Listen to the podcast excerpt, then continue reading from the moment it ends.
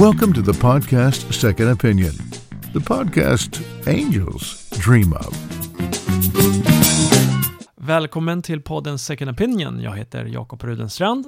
Och jag heter Olof Edsinger. Nu är vi igång igen efter en, en, en eh, härlig sommarledighet. Yes, det är har bra. Ja, har du haft en, haft en bra sommar? Det tycker jag absolut. Eh, jag har haft ganska mycket ledigt, eh, så jag har haft lite olika uppdrag också, predikat en del också på mm. några ställen. Något särskilt som sticker ut? Ja, det skulle nog kanske vara, vi hade en vecka vi kallade för bootcamp eh, nere på Restenäs, eh, UMU-basen där. Eh, där vi, egentligen som en ledarträningsvecka kan man säga, med mm. fokus på de här lite mer pionjära tjänsterna. Apostel, profet, evangelist och även bön Ja, men jättespännande. Jag har ju själv en lång eh, historia med Restnäs och ungdomsuppgift och mina föräldrar var med och startade upp det arbetet på 70-talet. Eh, ja. På just Restenäs. Eh, så att det ligger mig väldigt eh, varmt om hjärtat det området. Själv har jag eh, försökt att vara ledig. Eh, jag, har ju, jag har varit i USA på en, en veckolång Eh, religionsfrihetskonferens i Washington DC som amerikanska utrikesdepartementet eh, bjöd in till. Det var en stor uppslutning kan man säga, då det var dagar på amerikanska utrikesdepartementet med, med seminarier, tal, vittnesbörd från olika människor som har drabbats av förföljelse från olika livsåskådningar och religioner och så var det också en mängd olika organisationer som arrangerade workshops och seminarier och panelsamtal mm. under veckan där. Så det var en, en, en, fantastisk möjlighet att få både möta människor som man, man läst om och lyssna till de människor som eh, har, har utsatts för förföljelse, men också människor som är experter på, ja. på religionsfrihetsfrågor. Ja, det verkar jättespännande. Jag följde ju dina tweets och så. Mm. Mm. Och det, det, det är ju någonting som vi har arbetat med väldigt länge här på SIA, just religionsfrihetsfrågor eftersom mm. eh, både globalt som man ser det så, så är kristna den mest förföljda gruppen eh, som finns. Och samtidigt så ser vi också hur religiösa yttringar i Sverige blir allt mer, eh, allt mer omdiskuterade man brukar säga att, att sommaren leder till en hel del nyhetstorka eh, när det gäller eh, medieuppslag och så. Samtidigt så har ju religionens roll i samhället diskuterats väldigt mycket. Ja, men det har varit ganska många saker ehm, och det börjar ju ganska tidigt på sommaren också med det här eh, förbudet mot bön i Bromölla kommun. Och sen hade vi ju en lite liknande incident då med en busschaufför som eh, valde att använda sin rast eh, åt att be då i bussen. Eh, och det blev ganska mycket turbulens kring det där ett tag. Mm, ja, precis. Det var, eh, det var ju väldigt många människor som, som tyckte olika saker här och eh, det, det framkom ju ganska så tidigt att, att, att det var på eh, den här busschaufförens eh, egen rast som han valde att, eh, att be. Han hade till, han hade, det var någon som hade till och med tagit ett foto vid det här tillfället så man kunde se genom fönstret att det var, han hade med en liten pojke där också som också, också bad. Och eh, i de, här, I de här situationerna så är det ju väldigt viktigt att göra olika väldigt tydliga distinktioner. Vi, vi på SIA tog, drog ju igång en, en kampanj som heter Jag ber på jobbet, eh, eftersom människor av olika övertygelser, vare sig man, man är kristen, muslim eh, eller jude, har, vill, man, vill ju ha ett, ett, ett aktivt böneliv. Som, som kristen så kan vi ju be till Gud när som helst på dygnet.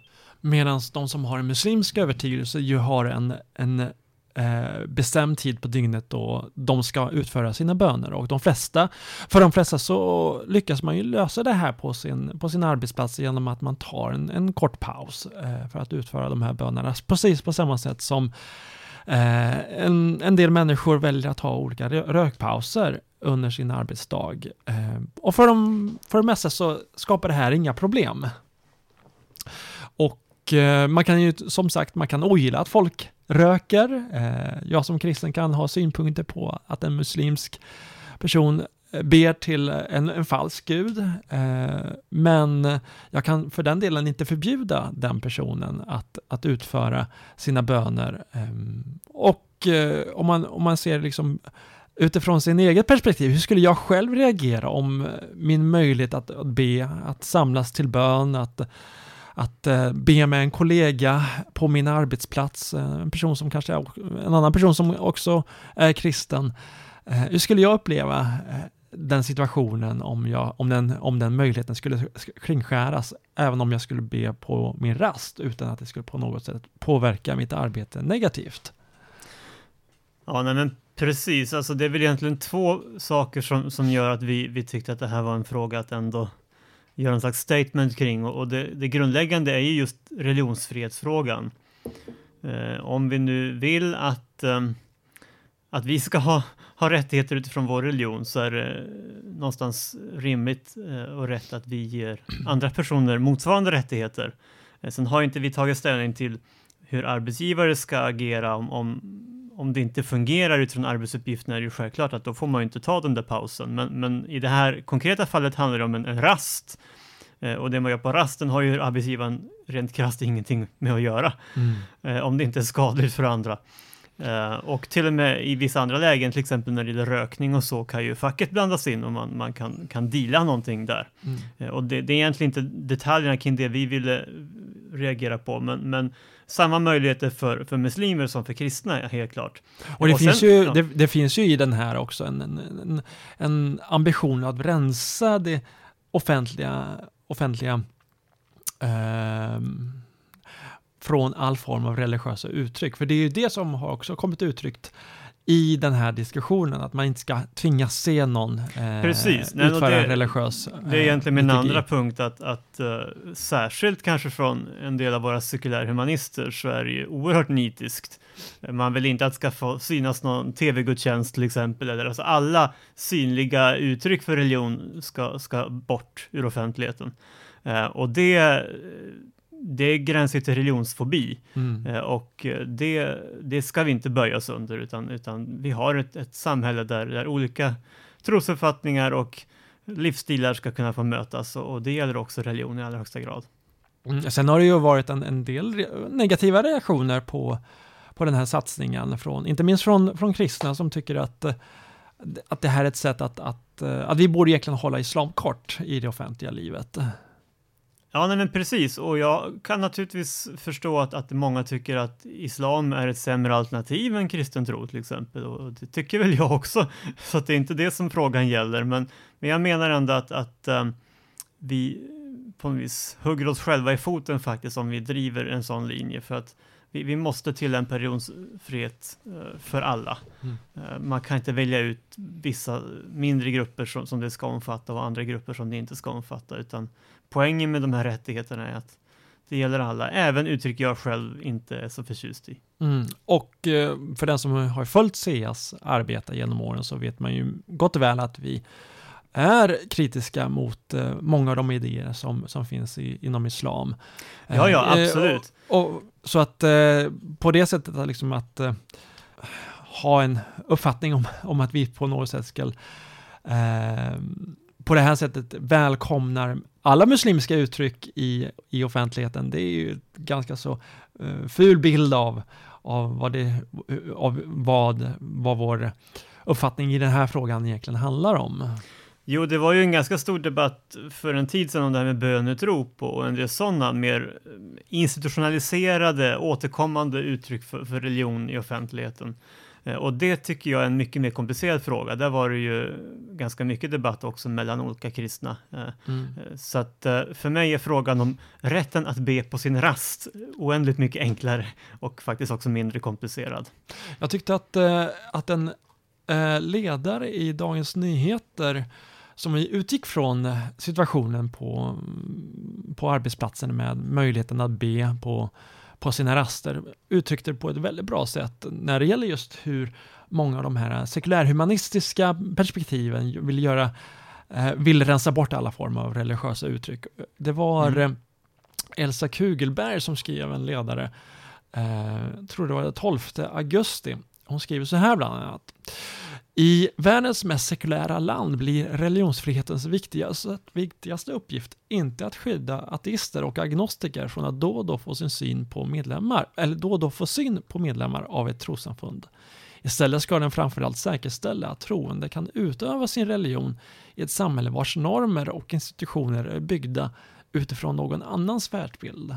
Och det, här, och det, det är den här sista meningen som hon säger här att, att religionsfriheten handlar om att säkerställa att troende kan utöva en, en, sin övertygelse, sin religion i ett samhälle vars norm och institutioner är byggda utifrån någon annans världsbild, där vi i Sverige just har en väldigt stark sekulärhumanistisk och individualistisk världsbild som mm. på många fronter eh, krockar med en, inte minst en, en kristen övertygelse. Mm. Och eh, jag gjorde associationen till, eh, till en annan väldigt stor debatt under sommaren, eh, nämligen en diskussion som varit i Dalarna i samband med eh, att P4 Dalarna har eh, bevakat en rad olika frikyrkor och hur de ser på samkönade relationer och eh, eh, könsneutrala äktenskap där eh, bland annat en IFK-församling, en, en pingsförsamling har utmålats som homofoba på grund av att de eh, inte ställer upp på eh, den gängse definitionen av äktenskap utan ser äktenskapet som en förening mellan en man och en kvinna och, och att där, där har också varit frågor kring Eh, kring medlemskap för eh, homosexuella som, som lever i samkönade relationer. Precis, det har ju varit en, en, ganska stor debatt som sagt, även om det inte har varit så mycket på, på riksmedierna. Lite grann har det fått genomslag även där. Men det är flera saker som har känts tråkigt kring, kring den hela debatten. Dels används ju oerhört laddade ord. Man tar ju även på ledarplats i Dalarnas tidning sådana här ord som hat och intolerans och bakåtsträvande eh, homofobi. Och jag menar, vi som känner också faktiskt personer i de här församlingarna vet ju att det här är ju absolut inga sådana hårda intoleranta miljöer, utan man har helt enkelt en, en klassisk kristen syn på, på de här sakerna. Och det är ju ett utmärkt exempel på, på den här krocken mellan det sekulärhumanistiska paradigmet på något vis, där man inte kan se nyanserna, utan man blir väldigt eh, snabbt svartmålad och fulmålad.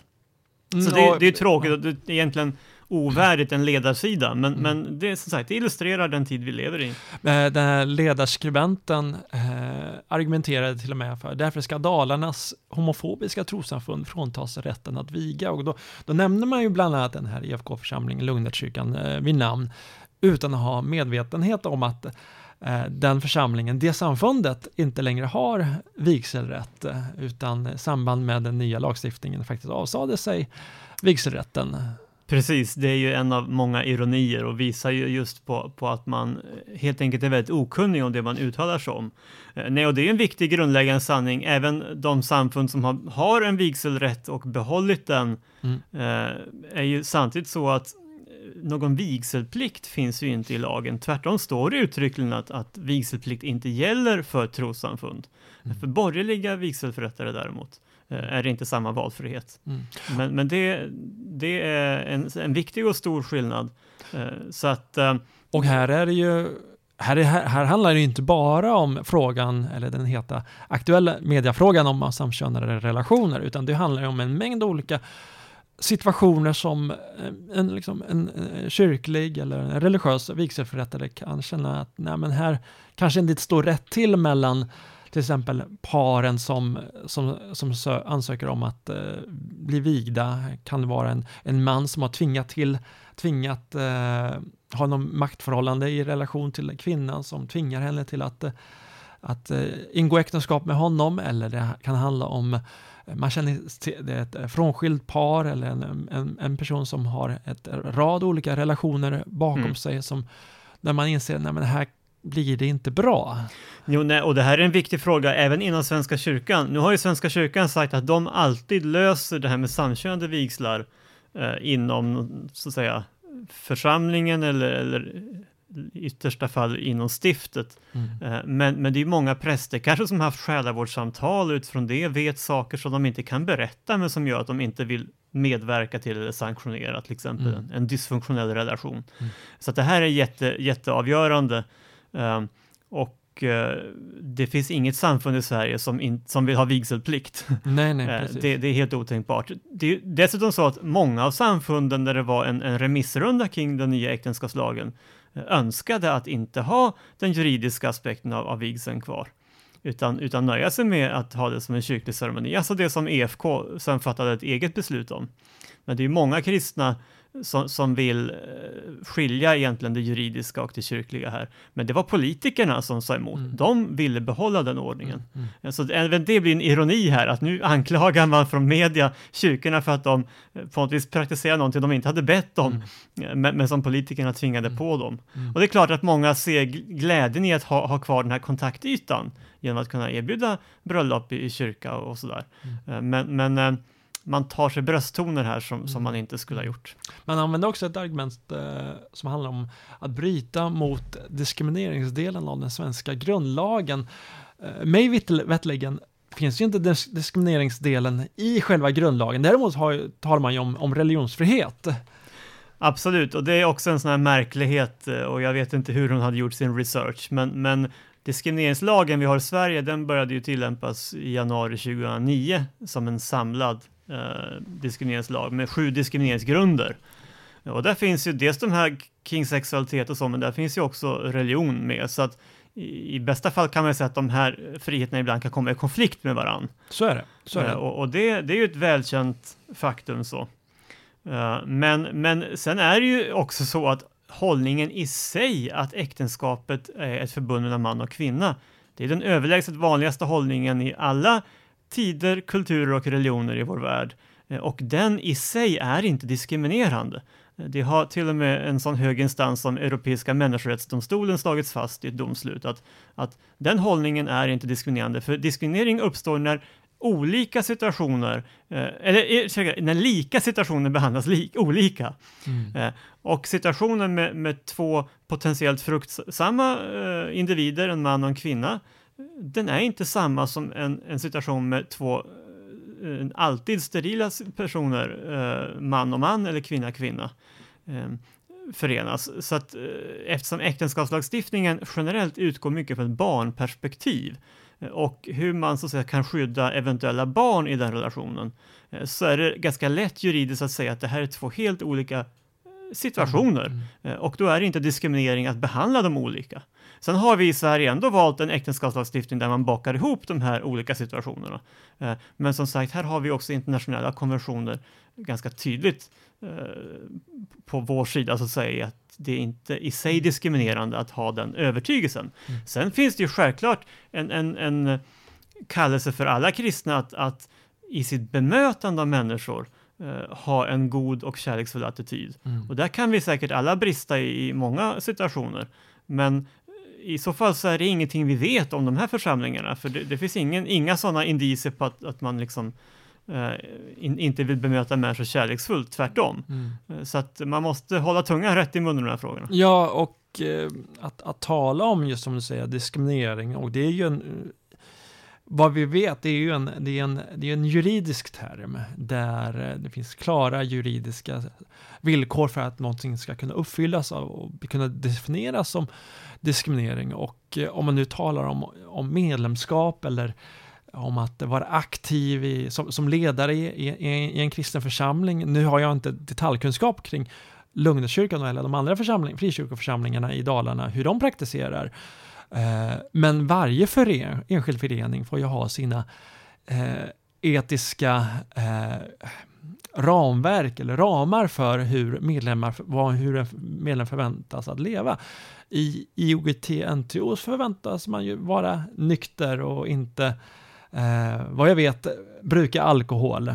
Eh, mm. Inom RFSL, om jag skulle bli, vilja bli medlem där, så kan jag som evangelisk kristen med en klassisk syn på äktenskapet inte, driv, inte tänka att jag får driva min min agenda, utan jag måste ju ha en, ha en, eh, en mål och vision precis på sam, som speglar den som finns inom RFSL. Och på samma sätt så förväntas jag som, eh, som medlem i en, i en församling med en viss uppfattning när det gäller eh, sexualetik eh, leva och, och, agera på så sätt att, att det rimmar bäst med den synen som, som predikas där.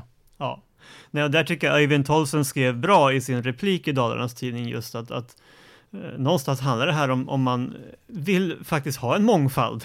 Eh, och, och, i det här fallet så är det en kommun som uttryckligen säger i sina eh, vision statements på något vis att man vill vara en, en öppen och, och en, en, en kommun med, med, med, mångfald, eh, då måste det få synas också i den här riktningen. Men det här är varken första eller sista gången som ja. det blir den här typen av diskussion mm. Eh, och, och, det är lärorikt, eh, ibland lite, lite tröttsamt för att mm. det finns också mycket okunskap. Mm. Och där får vi jobba på, på det och det är ju mm. en del av det vi faktiskt gör på SEA. Mm. Precis, um, man, man, kan ju bara flika in där att nu har ju kommunen eh, i Falun fortfarande, fortfarande liksom ha en dialog med församlingen och, och, man får se hur, vad, som, vad eh, kommunen landar i. Men det man hittills har argumenterat för att man, man inte delar värdegrund med, med eh, församlingen och det är också ett märkligt argument för när en Eh, Eh, kommunen gör upphandlingar så brukar man oftast luta sig mot lagen om offentlig upphandling och där finns det ingen formulering kring värdegrund, bara att, att, en, upp, eh, att en leverantör av en viss tjänst, för det handlar om att eh, församlingen har levererat eh, lokaler och, och förskoleplatser eh, till, till kommunen. Eh, men i LOU, lagen om offentlig upphandling, så står det ju bara att man inte får vara dömd för brott, man får inte bidra till terrorverksamhet, man får inte... Eh, absolut. Ehm, och det blir ett ha, ganska liksom, obehagligt göra, eh, klimat om man faktiskt ska börja ställa sådana frågor till alla sina leverantörer Precis, i en kommun. Det är man, ganska många det. Vilken åsikt man har i mm. sexualetik eller äktenskapssyn. Men, men, men åter, åter till, till det du sa, att det är ju det vi arbetar med här i SEA, att, att bidra med resurser, att bidra med argument och analys av inte minst den här, den här frågan som tycks återkomma om och om igen. Eh. Ja, alltså det som händer här nu i Dalarna är ju, illustrerar ju behovet i flera riktningar. Alltså vi behöver jobba internt med en slags apologetisk kultur i våra församlingar.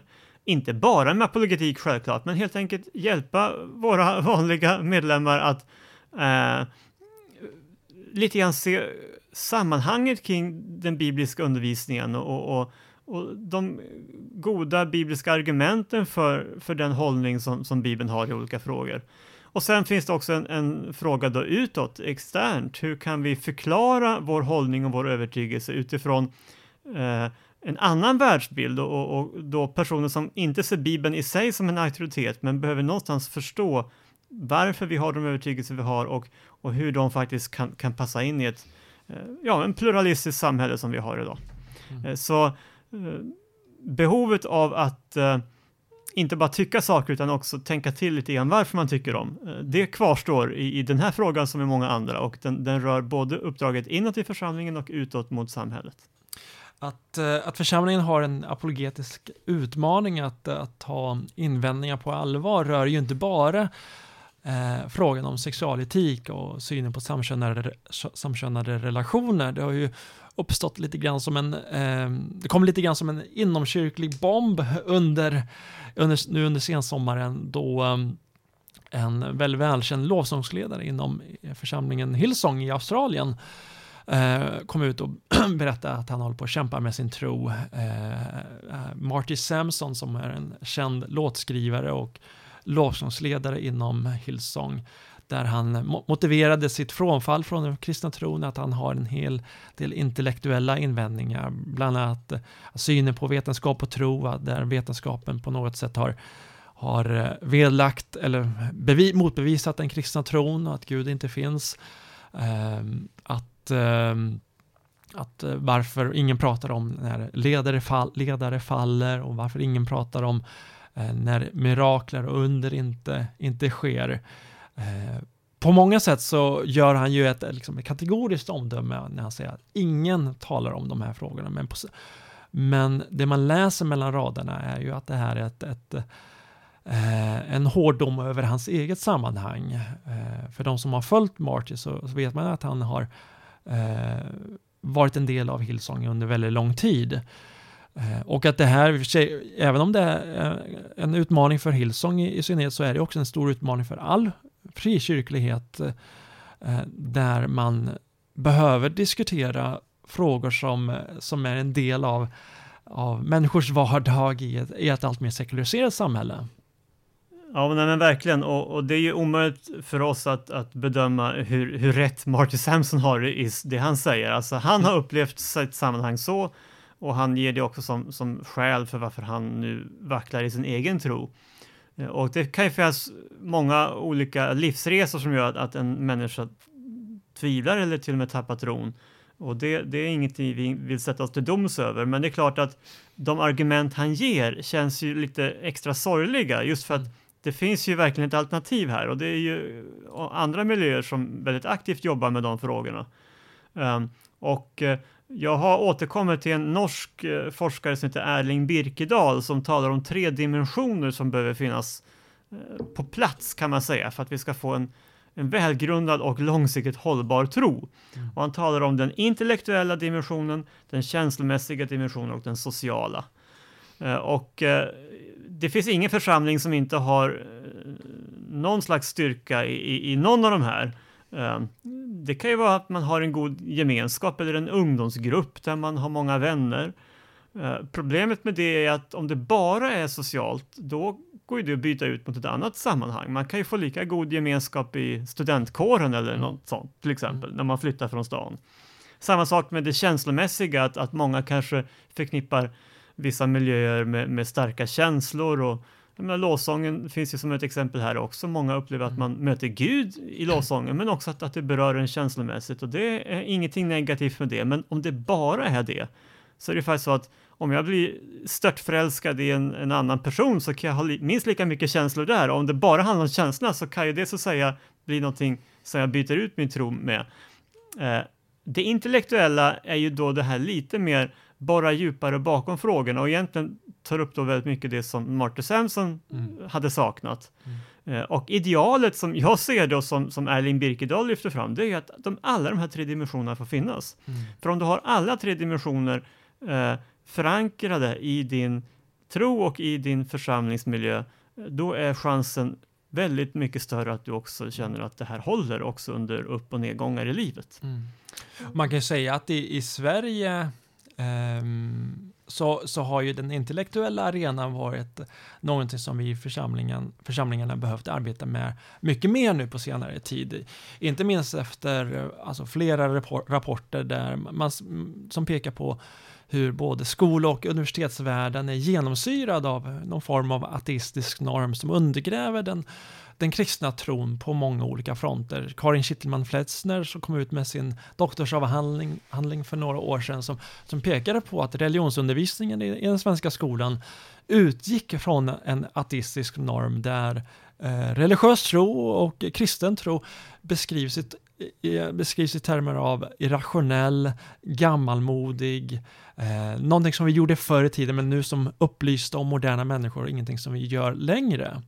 Eh, du, du nämnde Erling Birkedals eh, studie.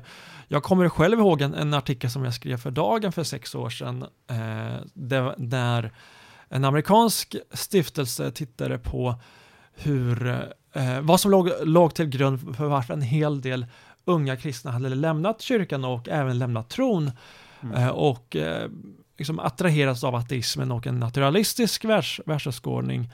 Uh, och det berodde på att många av dem, de, den förklaring många av dem gav var att de hade fått, eh, fått möta en väldigt otydlig och ytlig kristendom när det gäller frågor som, som rör skapelse, evolution, sexualitet, Bibelns trovärdighet och Jesus som den enda vägen. Eh, och om man rör sig i, i skol och studentkulturen ehm, ehm, i, i Sverige så vet man att det är de här frågorna som eh, kristna studenter ständigt bombarderas med. Så det här är ju någonting som vi som församlingar i Sverige behöver arbeta mer proaktivt med när, när vi sänder iväg våra unga eh, till, till universitetsvärlden inte minst. För att där också se att vi kan behålla dem och eh, i, i, i det långa loppet också ge dem en, en tro som håller. Ja, men precis. Och som sagt, det är ju inte antingen eller här, det är både mm. och, eller egentligen alla tre om man tar de här tre kategorierna, intellektuell, känslomässig och social. Mm. Och det är ja. någonting som vi i SIA har, har arbetat väldigt länge med och fortsätter arbeta med och som, där vi finns också till eh, tillgängliga för församlingar att arbeta med de här frågorna. Så är det absolut. Så är det absolut.